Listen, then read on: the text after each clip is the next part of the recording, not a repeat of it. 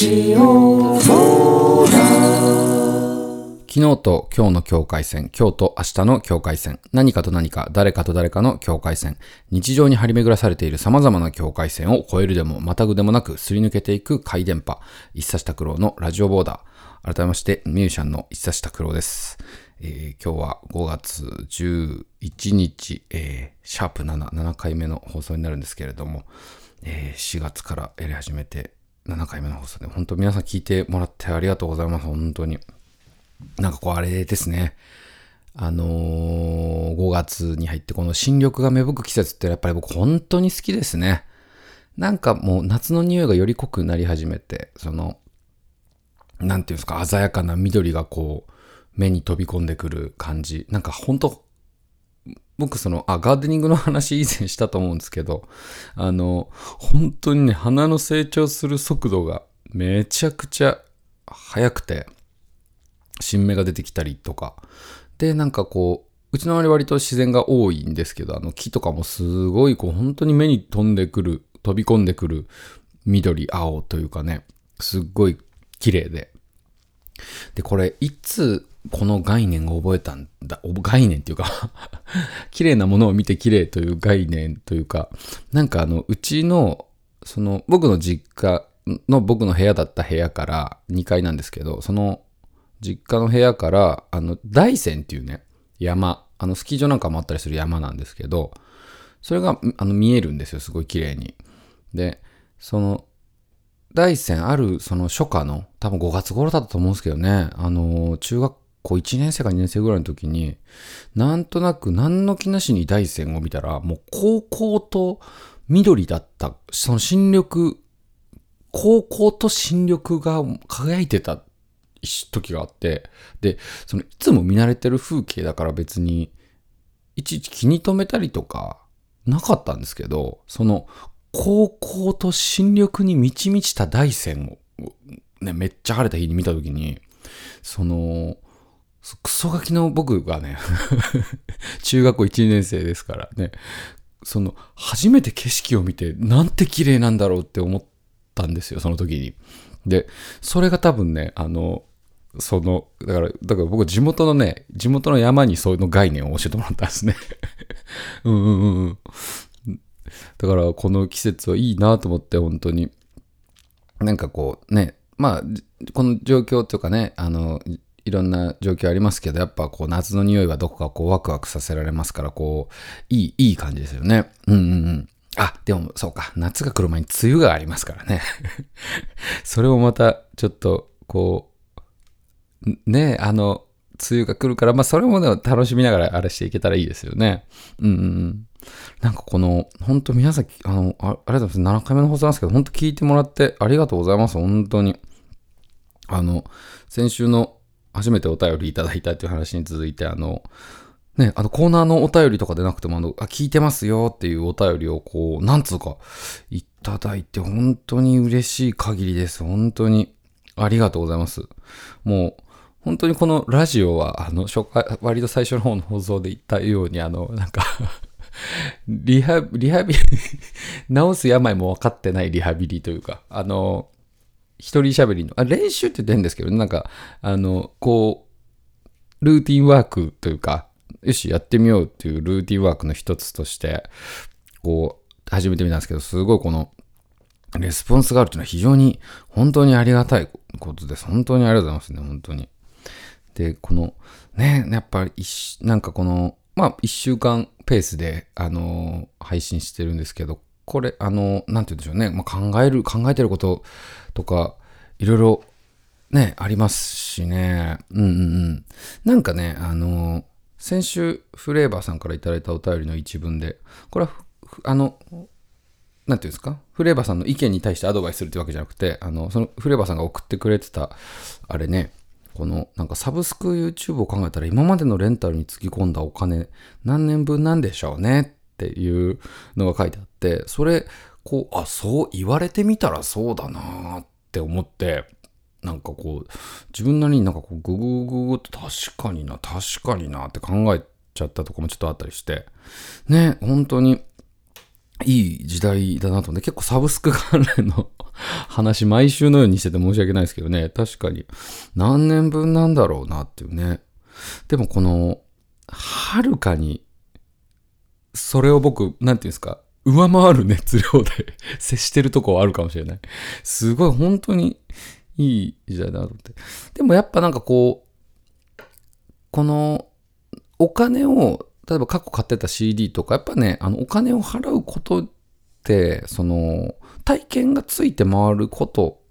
なんじゃないかなとなんとなく昨日考えててね、昨日考えてて、それに行き着いたんですけどね。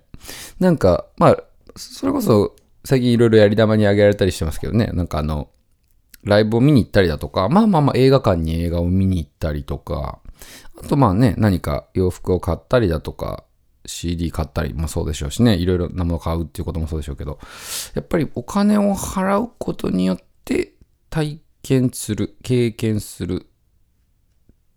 要はリアリティを感じるっていうかね、リアリティを感じること。で、そういう、そういうことで得た体験とかってこうなんか意識の中でなんかいつでも帰れる場所みたいになるようなことってある、ある、あるような、うんうん、気がする、するなと思って自分、うん。なんか、この、なんていうんですかね、うん。自分のキャパシティの中から欲しいものを買ったり、レンタル、興味あるものをレンタルしたりという、その経験をめでたい、めでていきたいなっていう。自分の心の中の帰れる場所として。うん。で、こう、そして好きなものは好きなまま、この、もっと好きなものはどんどんディグしてい、い、いこうぜっていう。なんか、この時代をはるかに上回るこの熱量を持って、サブスクなどにこう接していこうぜ、みたいな。なんか、なんでしょうね。でもなんか、結構、僕も時期時期によって、物欲っていうんですか？あの、そういうのもあったりなかったりでいろいろなんですけど、まあ、なんかあれですよね。あの、サブスクとか、なんか欲しいものって欲しくなるし、やっぱ手軽に触れるのって本当すごいいいですよね。やっぱ欲しいものって買い、買い、買ったりしますよね。なんか、それって理屈じゃないとこありますもんね。やっぱね、欲しいものを買うっていうのはね。で僕自身もなんかこう、物欲割と物欲の波すごい激しいんですよ。なんかすごい欲しい時は欲しいし、別に何にも欲しくない時は欲しくないし、みたいな。まあまあ。でもみんなそうか。みんなそうか、そうか。なんかそう言い出したらショッピングって楽しいですね。ショッピングってね。最近はなんかこれといってこの、買った、これ買ったよなんていうトピックがなんか結構音楽で使う機材とかしかあんまりないんであれなんですけどね。なんか、やっぱそうですよね。お金を払うってことにはやっぱ体験とか経験がついてもあるから。だからなんか、あの、こんな自分のような底辺ミュージシャンが するような話じゃないのかもしれないですけど、なんか結構2000年代初頭とか2000年、2010年代とかってその CD が売れない売れないって言われた時代、時あったじゃないですか。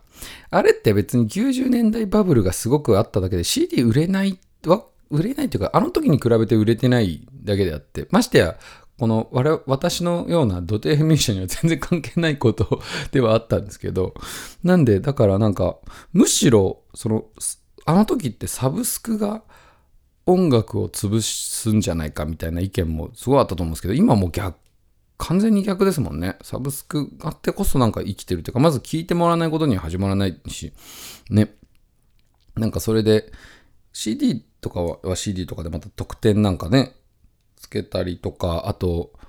まあ CD は CD やっぱもうとしてね、取っときたいっていう人もいあのいるでしょうし、買ったり、なくな、なかなかなくならないですしね。で、なんかあの、バイナルっていうんですか、レコードとかカセットとかが再燃したきっかけもそうでしょうし、やっぱりその、なんか、こう買って、置い置いときたいみたいななんかどっちの良さもすごいありますよねサブスクの良さも物として持っとく良さもねその物としてもっと置かない方の良さにはねそのスペースがいらないっていうのもあるし手軽データで持ってたらもうどこでも聞けるそのデバイス一つあればすごい手軽だっていう良さもあるし逆に物として持っときたいっていうのはやっぱりなんか部屋部屋自分の部屋とかってその秘密基地感みたいなのあったりするじゃないですか。で、棚に置いといて、この眺めたいみたいなのもあるでしょうし、なんかそのどっちも、この、選選択肢が増えた、本当にいい時代ですよね。うんうんうん。僕もなんか、最近はでもあんまり CD 買ってないな。本とかも買ってないしな。結構なんかその、お金を払うことには体験がついて回るっていうのも話でなんかあの今ふと思い出したのがあの例えばあのその自分なんかは全然 裕福な暮らしが生きてられるとあれですけど例えばギターを買うとかそのボンボンその何本も何本もその買えないから。だちょっとお高いちょっとじあのギター欲しいなーなんていう本当にあの何でしたっけあの ガラスから眺めるような感じで、あの、ギター買いに行く、ギター買う時とかって、なんか、ちょっと自分のご褒美に買おうみたいな、そういう時とかって、あの、やっぱその欲しいやつが、そのイメージのやつがあったりして、で、ネットで探したりして、あ、ここの店にありそうだな、なんて言って、で、店まで行って、てで、僕大体ね、一人で行くんですね。楽器っていうか、その、よし、ギター買うぞなんていう時は一人で行くんです。時間かかるから。で、でも、あの、一人で行ったら行ったで、あ、誰かと来て意見聞けばよかったみたいな時も往々にあるんですよ。で、誰かと見に行くのも楽しいんですよ。でも大体一人で行くんですけど、これほんとね、時間かかるんですよ。その、恋、恋と一緒というか、要は、例えばギターって、あの、エレキにしても、アコギにしても、その木で作られてるから、もう、すごい細かいこと言うと、ぶっちゃけ同じモデルでも同じギターってないんですよ。なんか、このモデル欲しかったのに、あの店で履いたああの店、あの店入ったじゃない。あの店で弾いた、あれ、モデルはすごい良かったのに、これ同じモデルなのに全然、なんかグッとこんなみたいなこともあったりして、で、いうこともあるし、お目当てのものが全然見つからないっていうことも往々にしてあるんですよ。で、本当に年単位とか。会えるときは会えるし、会えないときは会えないんです、本当に。だから、でも不思議なもんで、このアンテナ張ってたらいつかは会えたりするんで、あの楽器探しって面白いなって思うんですけど。でなんかそのやっぱりそういう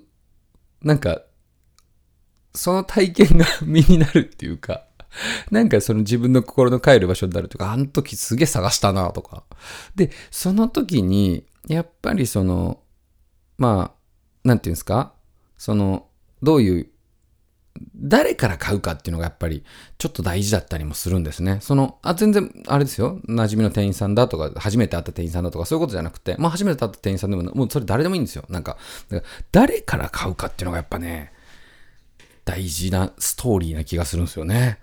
なんか、そのギター、めっちゃ気に入ったギターがあったとして、それめっちゃ嫌なやつから買いたくないんじゃないですか？なんかつっけんどんな店員さんとかから、極端なこと言うと買いたくないじゃないですか？なんかそれギターも買ったとして持って帰って弾いた時にそいつの顔とか、まあ時間が経てば忘れるようなことかもしれないですけど、なんかそのストーリーとして 体験として経験として、うんうん。なんか、だからその、別に時間をかけるのがいいって言ってるわけじゃなくて、なんかそういうのがこう体験になって、で、その、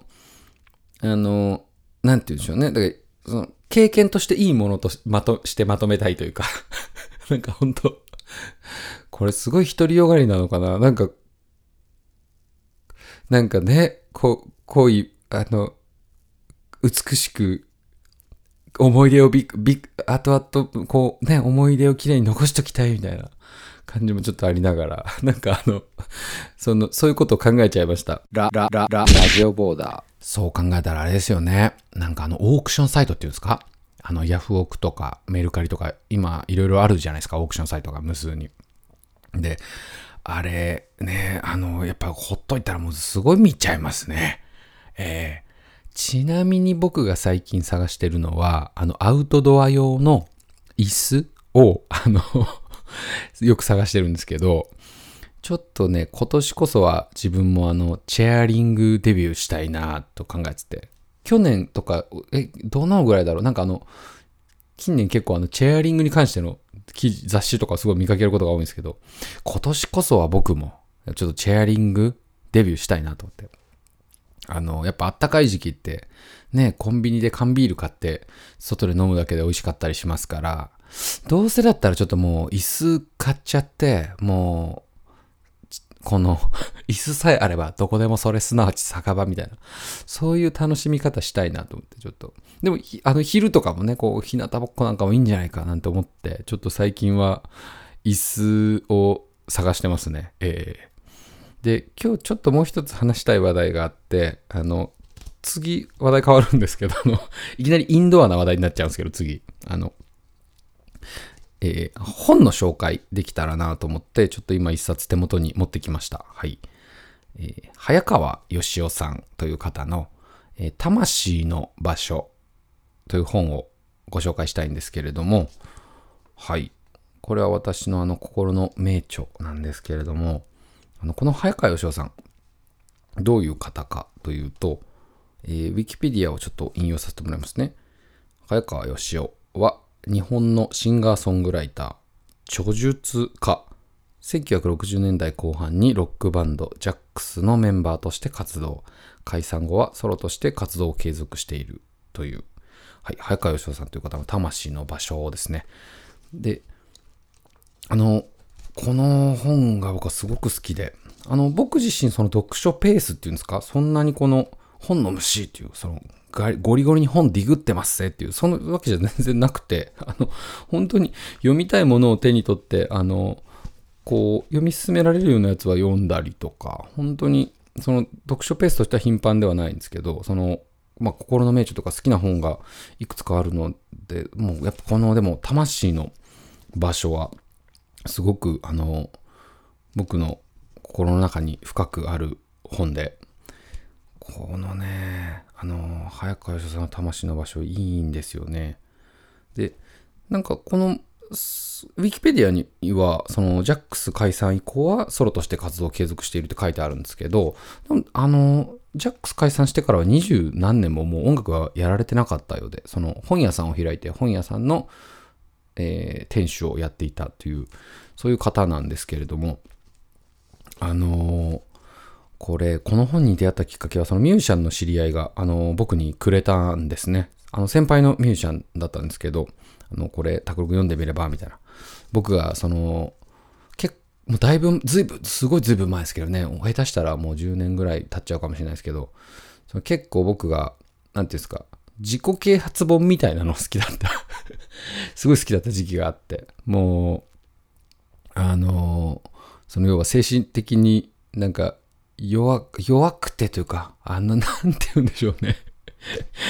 自己を啓発しなければやってられない、やってられないとか、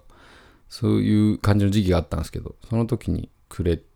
て、で、その時、その時期にくれたんだっけな、これ読んでみるといいよって渡されたように思うんですけど、本当に、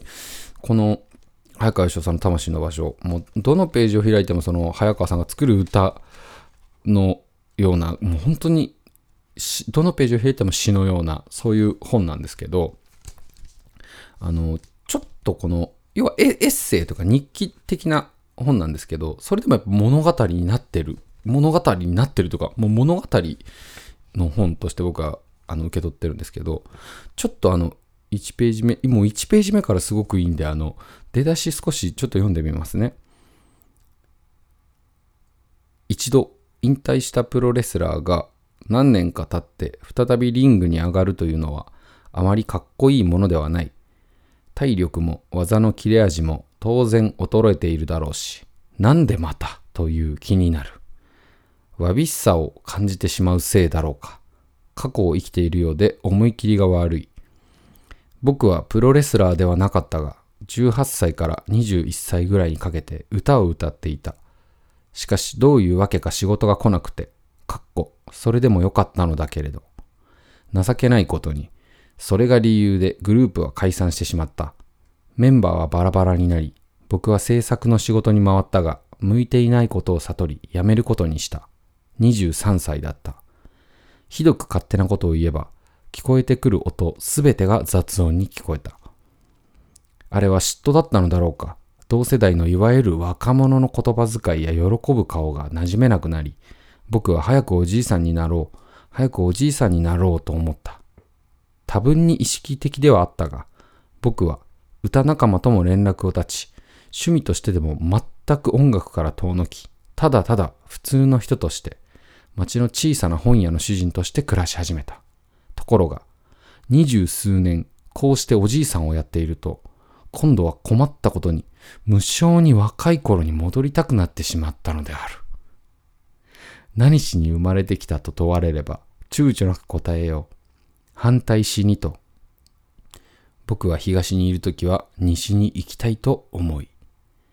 金子光晴の反対という詩の通りであった。若い頃に戻りたいと思っても戻れない。もう一度やり直したいと思ってもやり直せない。あの時代のあの風景に戻りたいと思ってももう戻れない。後悔をしない心が若い心だと教わったことがある。後悔をしている暇などないくらいやりたいことをやっていくのが若い心なんだと、そう信じてきた。なのに僕はいつの間にか、ああすればよかった、こうすればよかったと思うようになってしまっていたのだ。大げさな言い方をすれば、いつ死んでもいいなと思っていた。やりたいこともないし、何の楽しみもないような毎日が過ぎていった。居心地のいいところはどこにあるのだろう。僕は何が向いているのだろうか。という、この本の出だしが、この、今、読んだんです。ところが、本の出だしなんですけど、この、いや書かれてる当時45歳ぐらいだったことが、この読み進めていくとわかるんですけど、この本当金言、金言というか、金言のような言葉が えー、あの、すごいですよね。答えを出すために生きているんだ、僕たちは生きている最中なんだ、そう思った。過去を歌うのではない、明日を歌うのと、明日を歌うのとも違う。今を歌っていくのだ。とこの、うん、もう少しちょっと越に浸って朗読したくなっちゃうぐらい、本当いい文章がこのページを開くたびにすごくあるんですね。うーん、うんうん。ああ。まあ、このエッセイを書くのを書きながら、この日記をつける代わりに、もうピアノに向かって、寝る前にポロポロ、家族に内緒でポロポロ、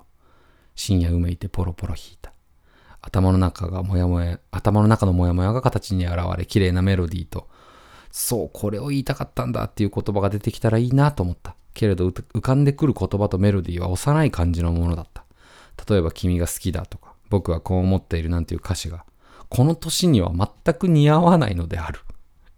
若い時ならば、周りを気にせずストレートに歌えただろうに、この年で歌うと笑われてしまうんじゃないかと気になった。後ろめたさがあるからなのだろうか。つくづく中年には歌う言葉がないんだなと思った。と、この、す、なんかね、あの、愛おしい言葉に溢れてるんです、この本が。で、この自分が書いた詩とか、あとその飼ってる犬の話だったり、あの、ご家族の話とか、すごいこの、ざっくばらんに自伝的に日記的にエッセイ的に語られていてそしてもうそれがすごく物語として集約されているというかこのすいませんちょっと拙いながらの商標で申し訳ないんですけどこれ今日ちょっとぜひお勧めしたいなと思って進めた次第なんですけどあのちょっとこの最近この自分もちょっと、まあ、この状況のせいにしたらあれですけど、なんかなんとなくこうバイオリズム的に元気がなかったりして、で、そういう時にやっぱりこの手にする一冊、ぼーっとして何にもやる気がする気が起きない。ちょっとでも体に鞭打って洗濯でもするか、ちょっと、あ、でもあれやんなきゃな、これやんなきゃな、みたいなことをやりながら、ちょっと心が落ち込んでる時、暗い時なんかに僕は読むんですけど、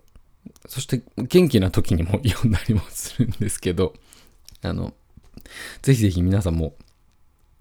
興味ありましたら、あの、手に取ってみてください。えー、早川義雄さんで、魂の場所のご紹介でした。ラ、ラ、ラ、ラ、ラジオボーダー。それでは、ここで一曲お聴きください。イーサシタクロファーストアルバム、緑町より、日曜日。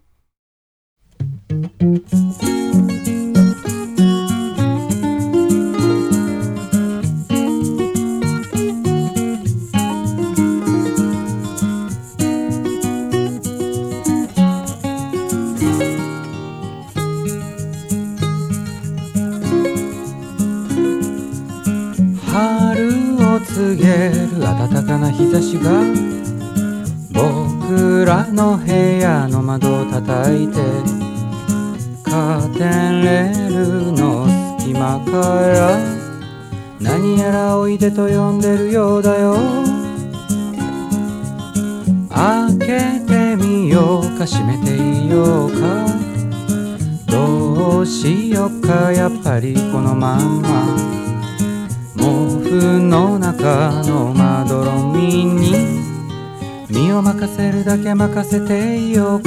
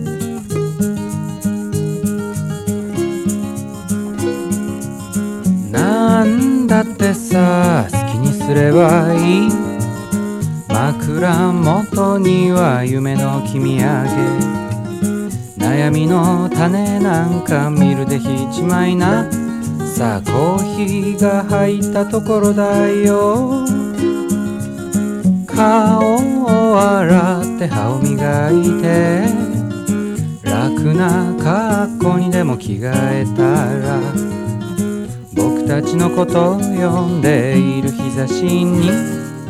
せっかくだから答えてあげようか。今だけちょっといろんなこと忘れてもいいよ。日曜日。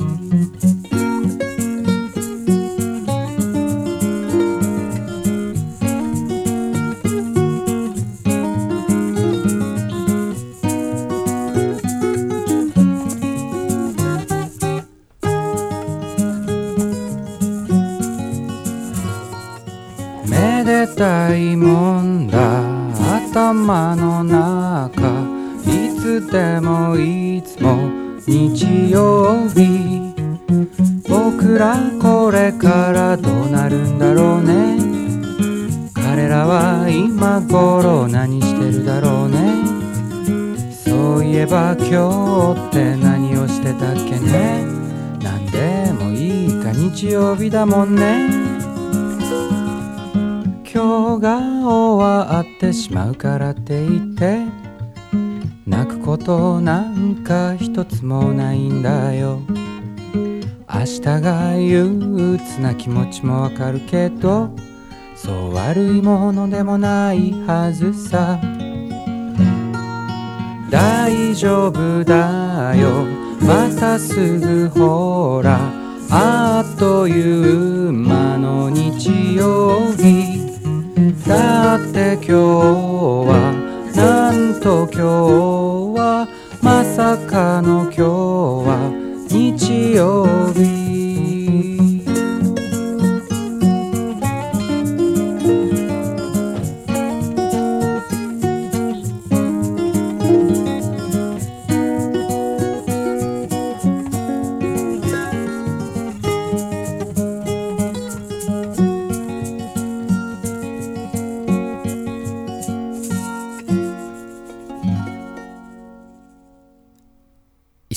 で日曜日でした。ありがとうございました。ラジオボーダーエンディングです。本日もお聞きいただきありがとうございました。えーラジオボーダーの方ですね、あの、ツイッターのアカウントもありますので、ぜひぜひまた興味ありましたらフォローの方よろしくお願いします。アカウント名は、えー全部小文字で、radio アンダーバー border ですね。ラジオアンダーバーボーダー。ラジオ下ハイフンボーダーですね。これまた、あの、ぜひぜひ興味がある方は、あの、覗いてみてください。引き続きメールの方も募集しておりますので、あの、番組の感想なんか送っていただけたら嬉しいです。ラジオボーダーポッドキャスト at gmail.com あの、詳細欄の方ポチッと押していただけたら送れるようになってると思いますので、ぜひぜひご意見ご感想をお寄せください。えー募集してるメールテーマは、えー現在は、えー家の近くの100円ショップというメールテーマですね。家の近くの100円ショップ。あの、100円ショップ、うちの近くにはこんな100円ショップがありますよ。ここによく買いに行きますよっていうのと、あと、この店名珍しいんじゃないですかとか、こんなの100均にありましたよとか、あと100、あの100均にまつわるエピソードなどを送っていただけたらと思います。あともう一つは、名前をつけてやるっていう、あの、コーナーやってるんですけど、名前をつけてやるのコーナーですね。あの、この現象に名前ってついてましたっけね？っていうようなことですね。あの、例で言うと、あの、僕は、あの、銭湯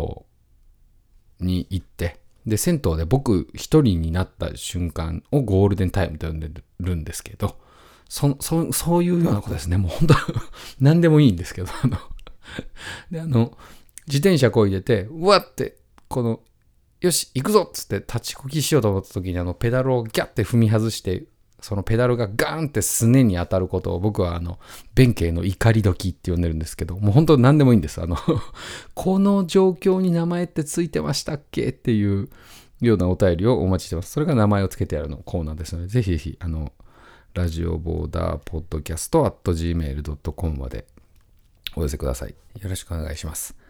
昨日と今日の境界線、今日と明日の境界線。何かと何か誰かと誰かの境界線。日常に張り巡らされている様々な境界線を越えるでも、またぐでもなくすり抜けていく回電波、一冊拓郎のラジオボーダー。お聴きいただきありがとうございました。バイバイ。